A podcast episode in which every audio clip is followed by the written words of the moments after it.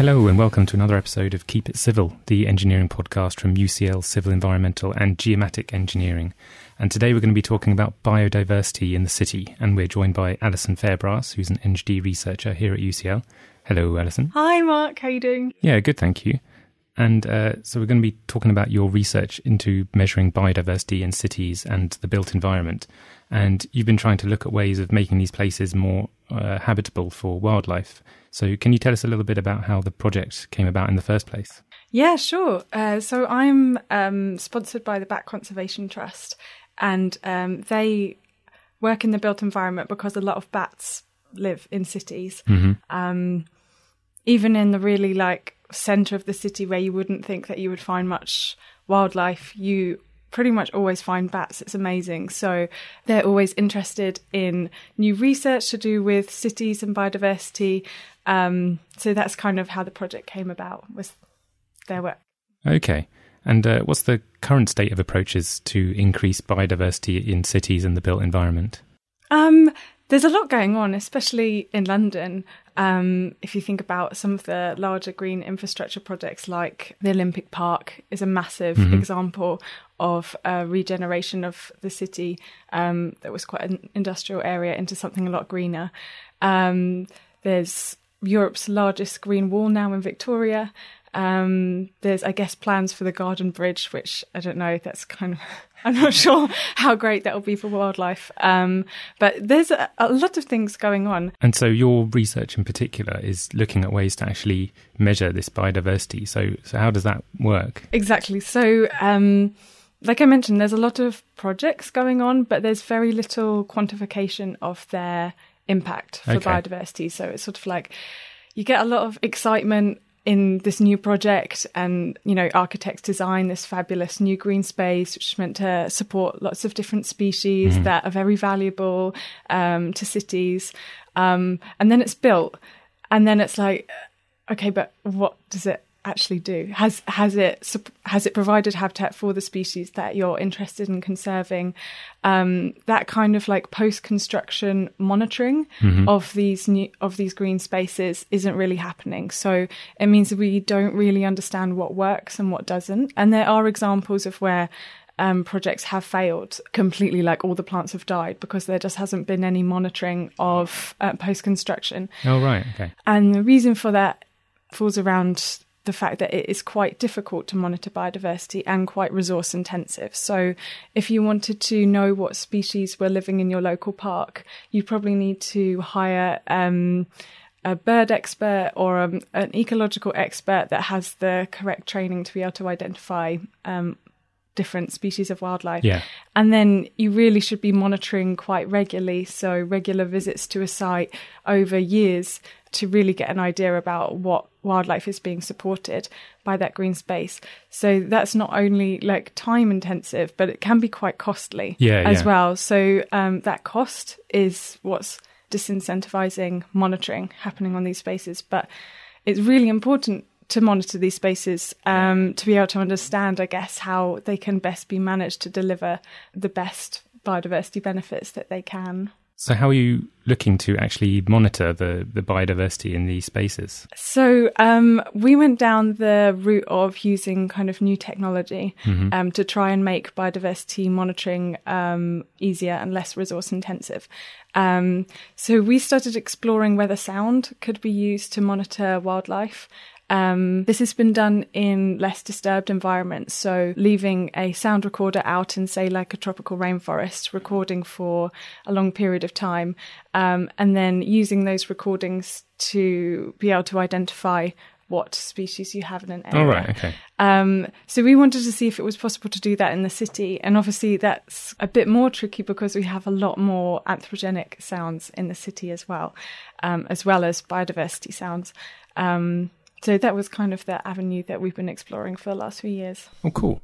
So, uh, how easy is it to, to, transfer over these approaches to a, a much busier and, and, noisier environment like cities? We found not very easy, unfortunately. Um, so, in a less disturbed environment, the typical anthropogenic sounds that you would get would probably be planes going overhead, maybe the occasional passing of a vehicle on a distant road. Mm-hmm. Um, so to be able to remove that sound from a recording so all that you have is the biodiversity sound that you're interested in it's quite easy you can apply sort of low frequency filters to them or there's other kind of characteristics about anthropogenic sounds and biodiversity sounds which means they can be quite easily differentiated Mm.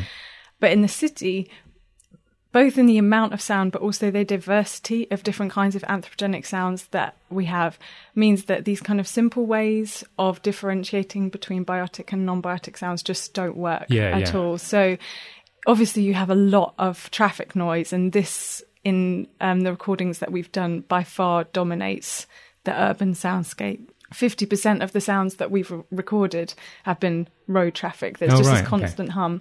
But there's also things like lots of people chatting, um, horns, um, sounds of construction, um, loads of things that both overlap in frequency and other kind of char- characteristics with the sounds of, say, like birds and insects and bats that just mean that we have to come up with more sophisticated ways of um, recognizing the difference between biotic and non-biotic sounds. So, can you describe a bit how you're how you're trying to strip out this urban noise and how you're able then to identify what what biodiversity is is in the rest of the audio recording? Yeah, definitely.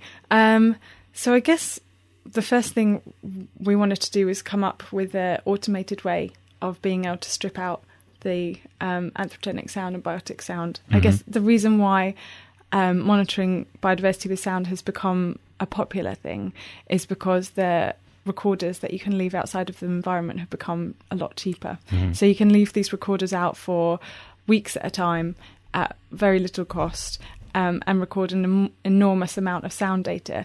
But once you have that sound data, what do you do with it? You don't want to listen to weeks of recording, so you have Yeah, to find a kind of automated way um, to be able to recognize the biotic sounds, um, regardless of whether a recording is full of, say, road traffic or Mhm. something. So, existing methods that are not appropriate for the urban environment typically just kind of re- um, remove um, the low frequency sound from a recording. So that would remove any kind of airplane or road traffic sound. Okay.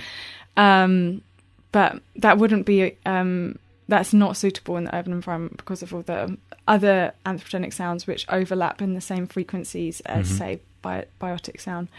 Um, so we're um, exploring techniques of machine learning that would u- that use a lot more characteristics than just say frequency to be able to recognize a biotic sound and a anthropogenic sound.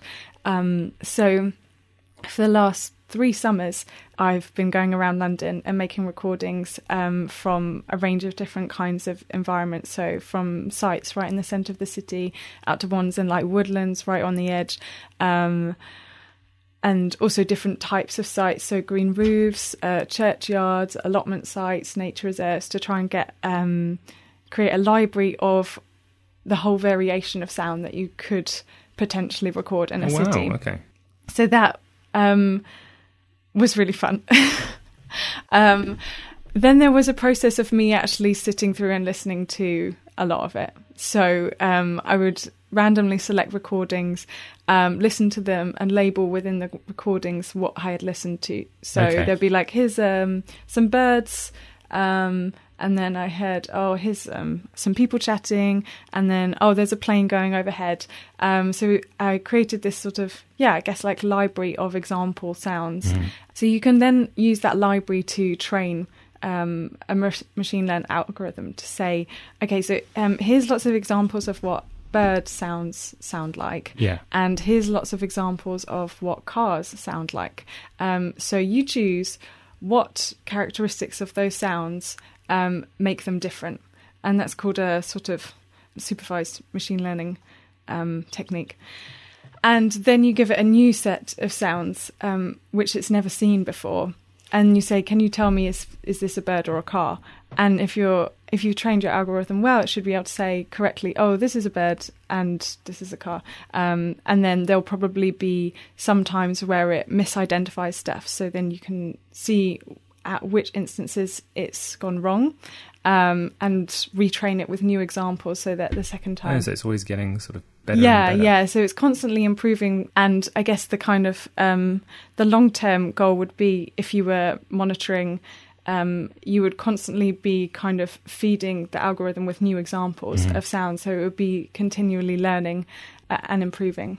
So when this algorithm is, is sorting through all the audio recordings and saying, you know, this is a bird, this is a car, this is a plane, this is people talking, or, or whatever it is, what are you? Uh, I mean, are you measuring the percentage of those noises that are biodiversity rather than, than man-made? Is that how you're quantifying it? Yeah, exactly. So you kind of look at the percentage of examples which it got correctly mm-hmm um, labeled correctly and which ones it got wrong. And that's typically how you would report how it performs. This is very much in a new field to me, in the kind of computer science field that I'm not from, but I've touched on through this work. So that definitely seems to be the way that these algorithms are quantified is percentages of how well they performed are reported. Right. And how do you see this being used out in the field? So we actually just got an EPSRC Impact Award to actually trial this oh, wow, in the amazing. real world. Yeah, which will be really fun. So, starting in September, mm-hmm. we'll be using the Queen Elizabeth Olympic Park as a sort of test bed for whether this can work in the real world.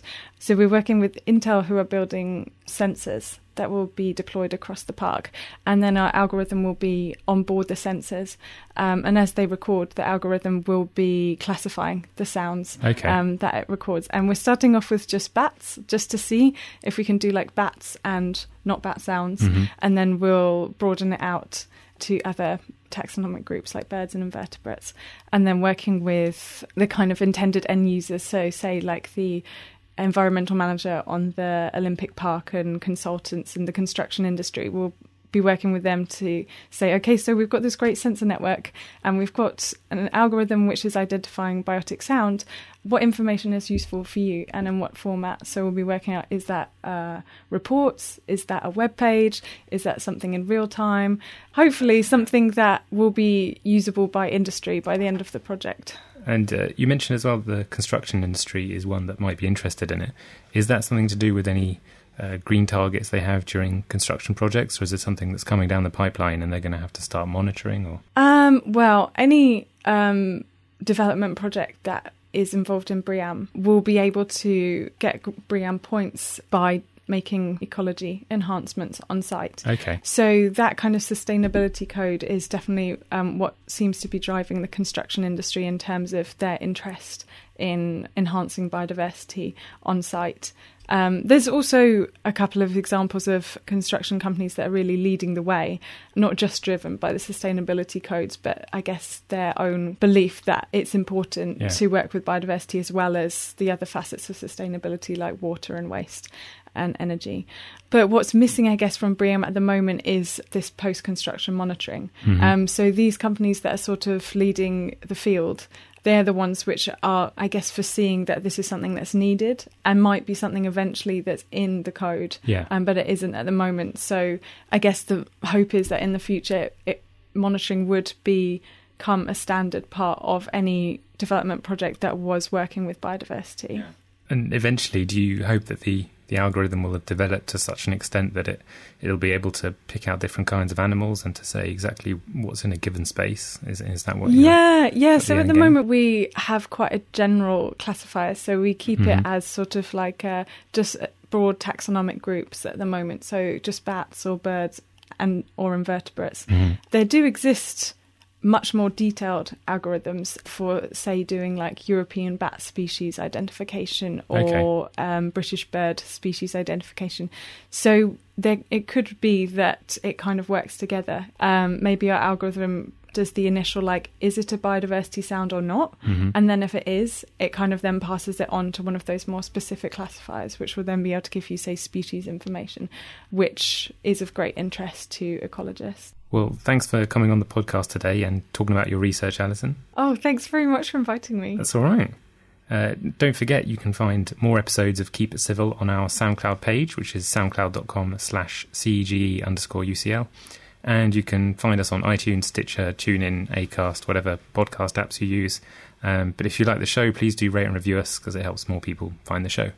Um, you can follow Alison on Twitter. She's at Alison Fairbrass. You can find out more about her research there. Um, you can also follow some of the groups she's working with as well. Um, UCL's Centre for Urban Sustainability and Resilience, USAR, is at UCL underscore USAR. Uh, the Bat Conservation Trust are at underscore BCT underscore. And UCL's Centre for Biodiversity and Environment Research is at UCL CBER. And you can find links to all of these down in the show notes. So if you're interested, you can click through on there. And we'll actually be taking a short break from Keep It Civil, but we'll hopefully be back a bit later in the year. Um, we'll have a new host and new episodes exploring the engineering world for you. Thanks very much for listening. Thanks.